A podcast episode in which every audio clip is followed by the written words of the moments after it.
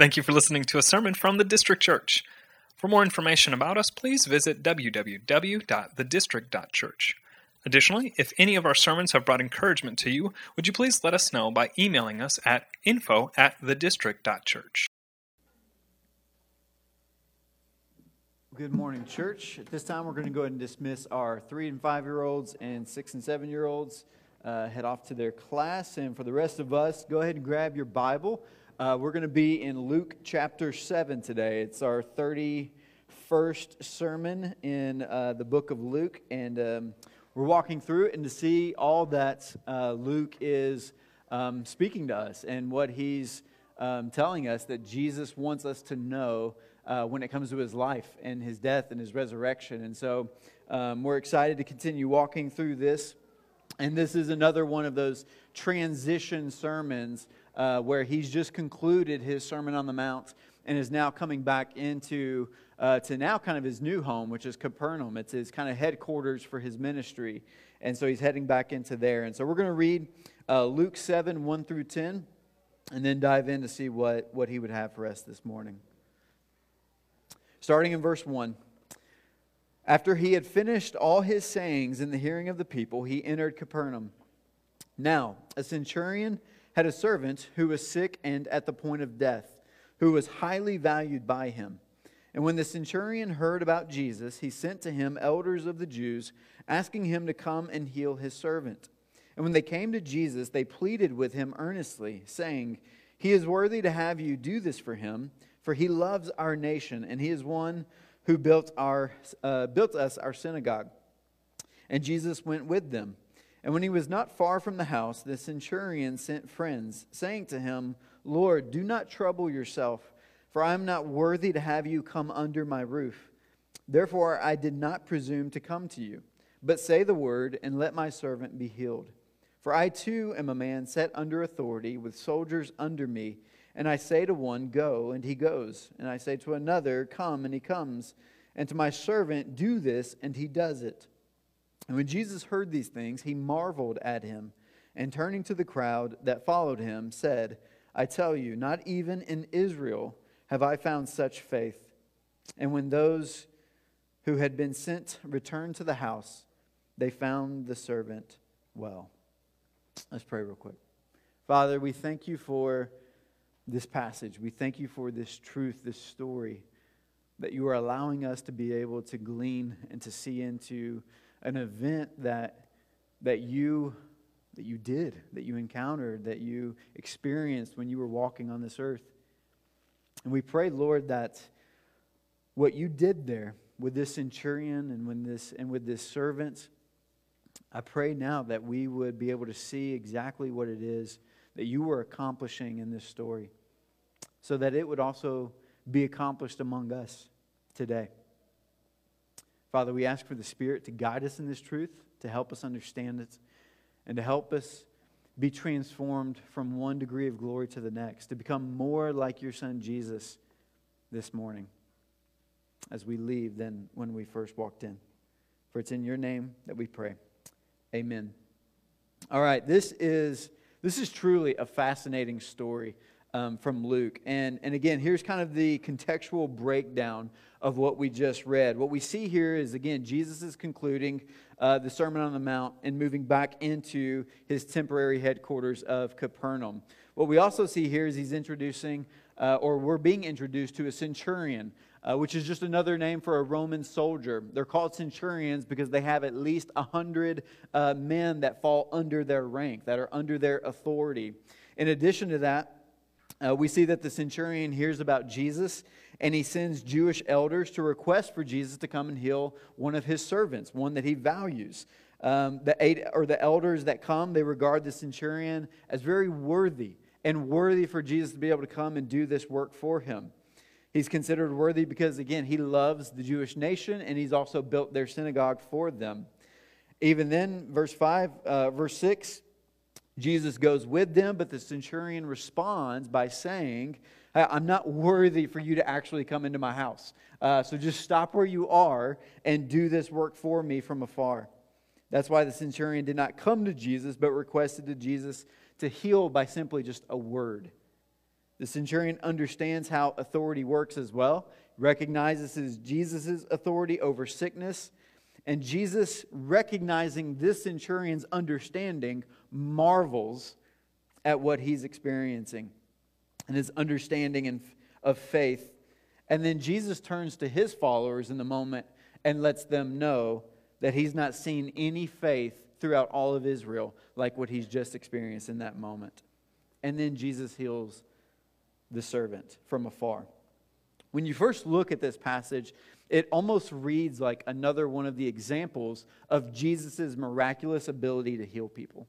I mean, if you're just looking at it for face value, this is chalk it up as just another story, another one of those ways in which Jesus can heal people. And it's a marvel. It's, it's, it's something that is incredible. I mean, Jesus' ability to heal sickness is truly amazing and is truly something to marvel at.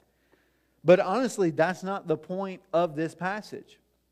It's not the, the, the point of this passage is not to just see that, look, you don't even have to touch Jesus to be healed. You don't even have to be near Jesus to be healed. Like he, he doesn't even have to be in your vicinity and he can heal you. That, that's actually not the point of this passage here. The point of this passage is we must practice faith in such a way that causes Jesus to marvel.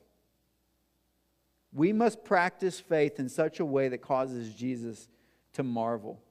Because what we see here is a humble centurion recognizing the authority of Jesus and requesting for Jesus to use his authority over sickness to heal his valued servant. That, that's faith. That's faith. The main point is faith. The centurion has a sick servant that he can't help. He hears about Jesus and he believes that Jesus can help. What he's essentially saying is, I can't, but Jesus can. This is faith. I know I can, can't, but I believe you can. I'm unworthy of this, but you are worthy to do this. And it is the faith of this centurion that causes Jesus to marvel. Now, I want us to just think about that for a moment. Jesus is marveling at faith. And yet, from what we know in Scripture in Hebrews 12 2, Jesus is the founder and the perfecter of faith. Like, why is he shocked by it? Why, why is he surprised by it? Why is it amazing him? Why is he marveling at this? It would be like Jeff Bezos going to Amazon.com and marveling at what he saw. Wow, look at all these things you can do and buy at any moment. And it can be delivered in two days. Like, like it's, it's, it's, it's interesting to see why Jesus is marveling at this. He's the founder of it, He's the perfecter of it. Whether you hold to a reformed Calvinistic position and believe that faith was given to you at the point of your regeneration or the hearing of the gospel or being born again to now believe in Jesus, whether you hold that position or even if you hold a, a, more of a free will Arminian position where you believe that you're born with faith, but it's sort of laying dormant within you, and then when you hear the gospel, it awakens, and then you choose and believe in Jesus. Honestly, regardless of which side you land on, when it comes to faith, Jesus is the author of it, the perfecter of it, and is the one who has given it to you. That's just biblical. We can, we can, we can disagree on at what point we get it and receive it, but it's still Jesus' is doing. And yet, in this moment, he's marveling at it. He's marveling at it. Faith has been given to us as a gift by Jesus who founded it, perfects it, gifts it, and at times marvels at it. So, why? Why in this instant is Jesus marveling? Let's look closer. Again, Jesus has come off the mountainside to, to return to Capernaum, his new home. He's just concluded what would become the most famous sermon in the history of the world. And when Jesus entered the town, he was met by a group of Jewish elders. And they had an urgent request Would Jesus come quickly to the home of a Roman centurion soldier whose servant was so ill he was near death. And the centurion had sent these elders to Jesus to make this request. Now, this is strange. This is strange. Jewish leaders were not in the habit of being particularly fond of Roman soldiers. Maybe, maybe even seeing the oddness of this request, the Jewish elders quickly added, But he's worthy to have you do this for him. For, for he, he loves our nation, and he is the one who built us our synagogue. They're, they're trying to help Jesus understand that this centurion is not like the rest of them. He's different. Now, this was also strange, for Roman soldiers were not known for being fond of Jews either. Roman soldiers don't go around building synagogues for Jews. So, in this moment, Jesus, trusting the Spirit and discerning his Father's will, set off with them to the centurion's home. And after all, Jesus had just been preaching. Think about what we've been looking at over the last month not judging, loving your enemies. Jesus seeing this relationship between the centurion and these Jewish elders, these leaders, this is a relationship that he's encouraging. Let me come to this. Let me see this. And as they neared the house, another group met them, some friends of the centurion. They approached Jesus with a message from the centurion Lord, do not trouble yourself, for I am not worthy to have you come under my roof. Therefore, I did not presume to come to you. Now, I love this. You want to know what humility looks like? It looks like someone who is praised by others, but inwardly does not believe they deserve it. This centurion was just spoken of by the Jews that he is worthy for Jesus to come to him and help him. They speak well of him. And yet, when Jesus gets closer, the centurion does not see himself that same way. Jesus, don't trouble yourself with me. I'm not, I'm not worthy for you to be in my house. I mean, he sounds like John the Baptist. I'm unworthy. I'm not even worthy enough to untie his sandals. but I'm desperate for you to heal my valued servant. I believe some of the greatest people to be around are those who are awesome but don't know it, right? I mean, there's just something contagious about that. There's a humility there where they're like Christ but don't see themselves that way. He goes on to say to Jesus, But say the word and let my servant be healed. And here's where he gets into the faith. For I too am a man set under authority with soldiers under me, and I say to one, Go, and he goes, and to another, Come, and he comes, and to my servant, Do this, and he does it. This Roman soldier somehow understands Trinitarian theology as well. He knows that Jesus is under the authority of the Father and yet possesses his own authority to command whatever he wills, and it will be so. He sees this he understands this, and he's calling on that authority and ability of Jesus. He's, he's calling on Jesus to do what Jesus can do, to be what Jesus is.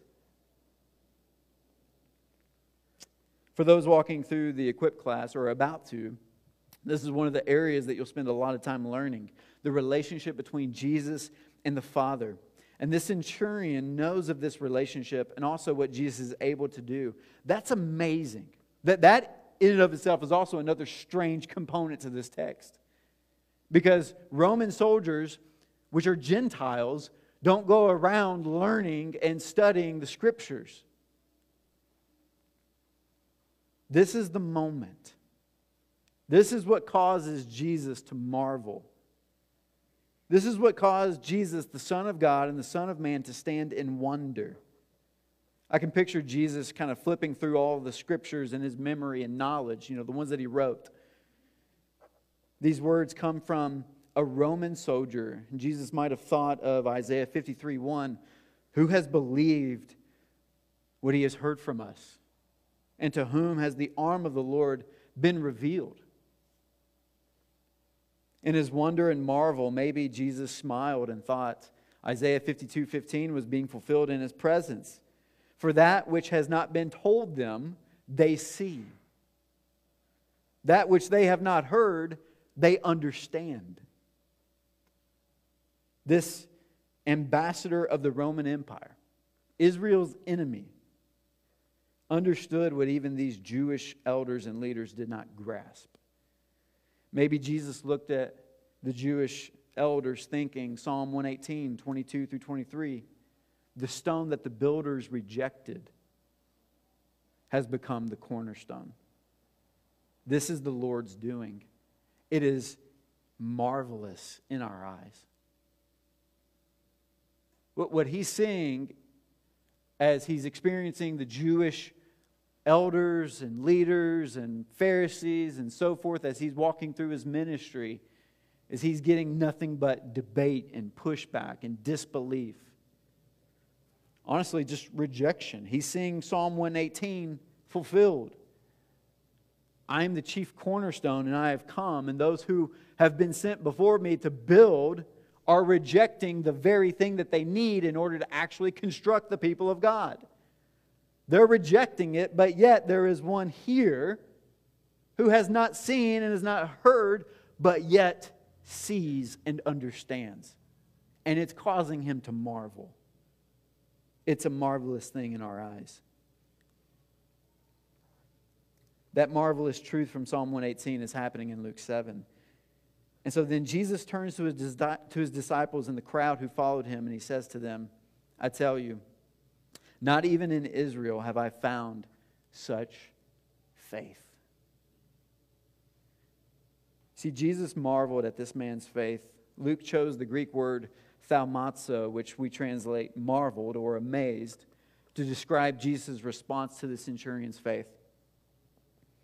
The only other time this word is used to describe Jesus' response to someone else's faith is in Mark 6 6 when he marvels at the lack of faith of the people of Nazareth, those who should know him best, but yet don't believe in him as what they have heard. It is gospel irony that the only one in Scripture whose faith caused Jesus to marvel is a Roman soldier.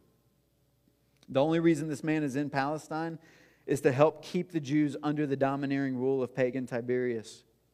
It amazed Jesus that a Gentile soldier of all people, a stranger to the covenant, a man with limited understanding of the scriptures at best, saw what few of the covenant people saw when they looked at Jesus the Son of God. The Son of God. You see, Jewish crowds would flock around Jesus Jewish leaders and elders lobbied and debated him. But like Peter in the boat, full of fish, back in Luke 5, the centurion recognized divine holiness in Jesus and sinfulness in himself and knew he was not worthy of Jesus' presence. He also recognized Jesus' authority. While Jewish elders asked Jesus questions like, by what authority are you doing these things? And who gave you this authority? In Matthew 21, this foreigner knew exactly who Jesus was. He knew Jesus had authority from the Father to command the natural world. He knew proximity was no factor. Jesus could speak disease out of existence from any distance. That's his understanding, and that's what he's requesting. And Jesus marveled that in this centurion he saw a first fruit and foreshadow of what he had come to bring about. The parallel passage of this in Matthew, in Matthew 8 11, goes on to say this that many would come from the east and the west and recline at table with Abraham, Isaac, and Jacob in the kingdom of heaven. What he's saying here is that what he's experiencing of this centurion is again the fulfillment that what God was sent or what Jesus was sent to do was not just for Israel. But through the faith of this centurion, he is seeing the fruit, the first fruit of the gospel spreading as far as the east is from the west, those beyond to come and recline at the table with Abraham, Isaac, and Jacob. This man whose faith made Jesus marvel was not a disciple. He did no miracles. He planted no churches. He had no degree, no religious title. His spiritual resume is just simply unimpressive. The man with the greatest faith in Israel was a Roman soldier who simply knew who Jesus was. And he knew what he was able to do. Humbly asked him and trusted him that he would receive what he needed. He, he believed in Jesus. He believed in Jesus. I believe it is also worth mentioning that Jesus' marveling at this was not Jesus being caught off guard. I believe it is Jesus in real time experiencing the joy and pleasure of how God has intended relationships between God and man to function. To function. It's almost as though Jesus is taking a deep sigh of relief that he is experiencing, yes, this, this is what I am here for.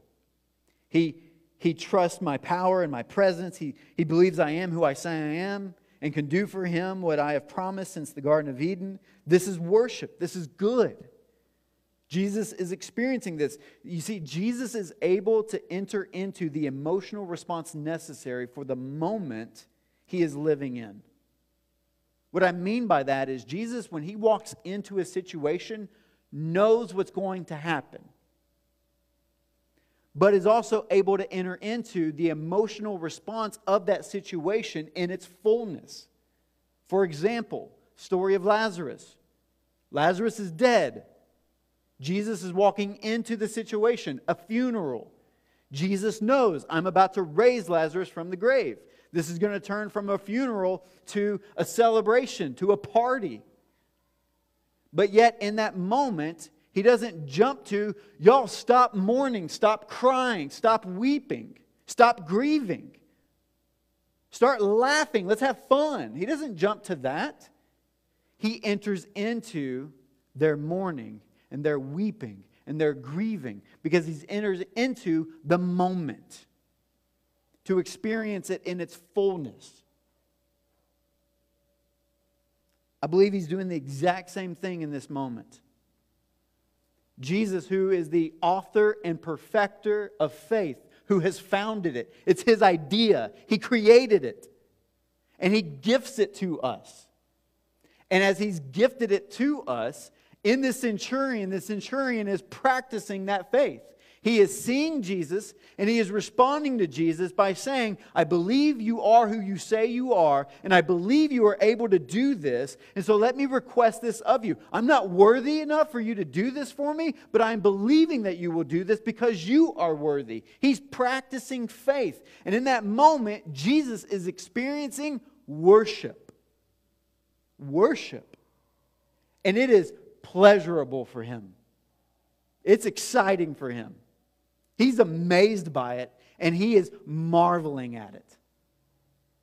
I mean, this is, this is what the whole Bible is all about.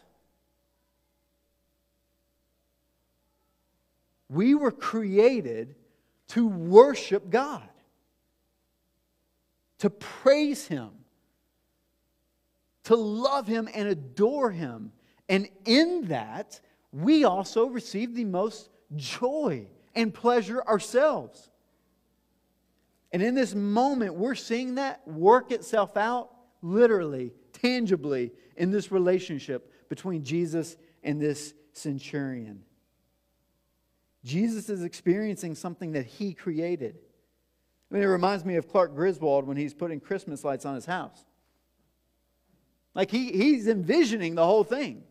I've got the lights, I'm going to put design it this way. I'm going to put the Santa over here. I'm going to I'm going to string literally every inch of the entire house. He he can see what it's going to look like. But you don't get to see that look on his face until the lights come on. In this moment, faith being practiced, Jesus is seeing the lights come on and he's marveling at what he's created. He's enjoying every moment of it. Every moment of it. What brings God pleasure, what makes Jesus marvel, is when we believe and trust God to do good for us and through us to those around us. When we have faith to love God and to love our neighbor, it is actually God loving us and loving our neighbor through us. This, that dynamic of relationship is what Jesus is smiling about. We are getting to experience his love and his grace to us, while we were also, through us, experiencing his love and his grace to those around us. The whole thing's been designed that way. It was never meant for God just to love you, me, myself, and I. Like, it's not meant to be just a private relationship. What he's seeing with this relationship with the centurion is that the faith of the centurion is not come and take care of me only. But the first request of the faith of the centurion is not take care of me, but rather take care of something that I value, someone that I value, someone that I care about deeply. That's what the gospel does, is it turns us outward. It, it fosters humility. It creates it. It spreads it.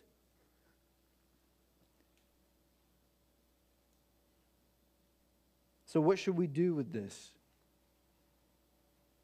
What should we do with faith that makes Jesus marvel? We should pray for and practice a faith like this centurion. We should simply pray for and practice a faith like this centurion has. I don't know if you realize, like, we can grow in faith. Every single one of us we can grow in faith. What that means is doing exactly what this centurion has done in this moment approach Jesus with humility, recognize Christ's authority, and pray according to the Son of God's ability. That's faith. That's what we're doing. We're going to practice those three things right now as we enter into receiving communion from the Lord. The band quoted this passage, and then the um, Grant also read it again for us in the confession. But Hebrews 12, 1 and 2 really provides for us exactly what we're seeing worked out in the life of this centurion. It says, Therefore, since we are surrounded by so great a cloud of witnesses, let us also lay aside every weight and sin which clings so closely. Let us run with endurance the race that is set before us, looking to Jesus, the founder and perfecter of our faith, who, for the joy that was set before him, endured the cross, despising the shame and is now seated at the right hand of the throne of God. Here's what I want us to do we're going to do three things, and we're going to pray through each of these three steps right now. Just to draw our hearts, our minds, our beings around this idea of what practicing faith looks like. Because I don't want us just to kind of like work it out in our minds and say, okay, that I can now understand it a little bit. I want us to work it out. I want us to practice this just as he did. He, he could have understood as he heard about Jesus, but if he didn't practice it by sending people and requesting things, then it wouldn't have had it, it wouldn't have ever hit the culmination of it. It wouldn't have completed. And so this is what we're going to do. We're going to start off by approaching Jesus with humility. So I want us to take a moment right now as we have these scriptures kind of working out in our minds and our hearts. The way we can approach Jesus with humility is by recognizing that I have sin that clings close and it weighs me down. I have sin that clings close and it weighs me down. Jesus, help me to lay it aside as I look to you. I am unworthy but you are worthy. Have mercy on me. Take some time and pray this right now.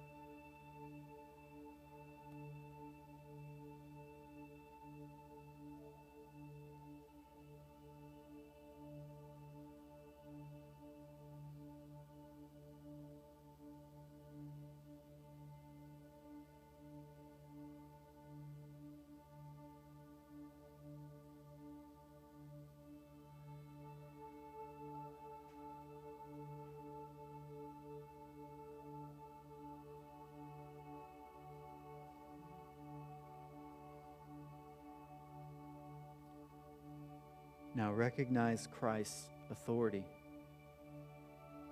Jesus, you are the founder and perfecter of our faith.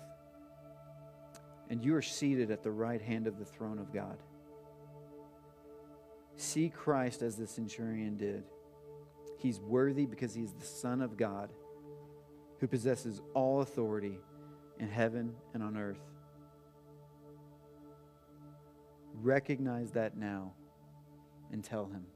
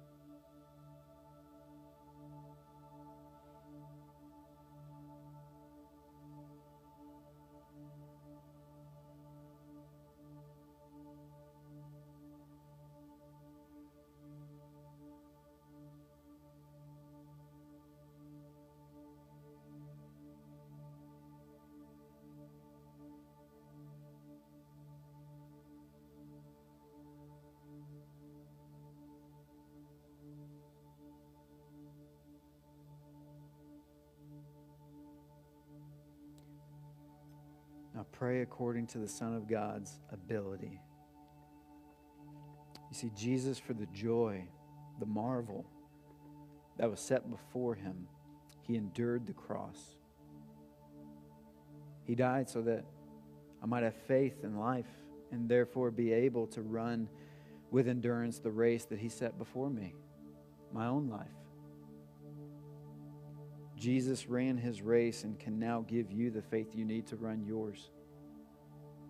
Trust him and believe him for this.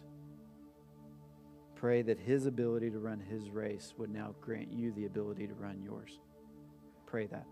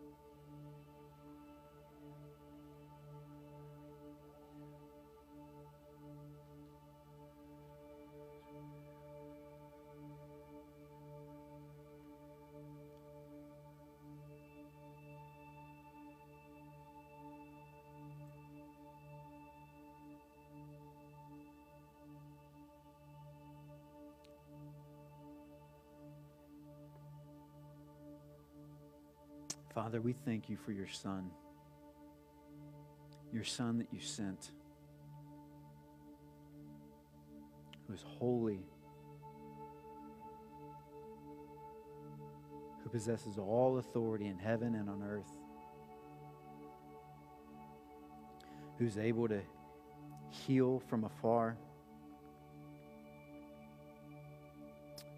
And who's also able to hold us close. Father, we worship him this morning. May we trust him, believe him, and respond in faith that he will grant us everything we need to run the race that you have called us to. The life that honors you, that pleases you, that continues to spread your good news to all of those around us. Father, that is a difficult life to live. And that's why we need your son's ability. But it's a joyful life to live. Just as Jesus marvels when we trust him we also marvel when we experience Him in relationship. Help us on a daily basis to be reminded of this faith that we have received and been granted. And may we grow in it, trusting in your Spirit every single day to become more and more like Jesus. For it's in his beautiful name that we pray. Amen.